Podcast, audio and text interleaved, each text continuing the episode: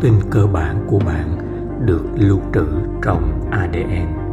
Một phân tử mã hóa các chỉ dẫn di truyền được sử dụng cho sự phát triển và hoạt động chức năng của tất cả các sinh vật sống. Nếu bạn định gỡ xoắn, thì chiều dài của một ADN trong một tế bào có thể dài đến 2 mét.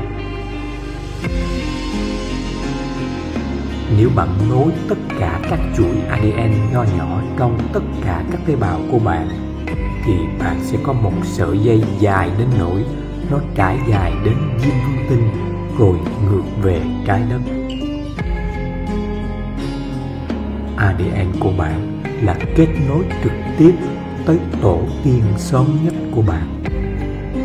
Trong mỗi tế bào của bạn có một đoạn dây nhỏ nhỏ đã ở đó trong nhiều dạng khác nhau trong 3,4 tỷ năm. Nó là tiến hóa, nó là đột biến nhân đôi hàng nghìn tỷ lần, và nó kết nối trực tiếp bạn với sinh vật sống đầu tiên trên hành tinh này.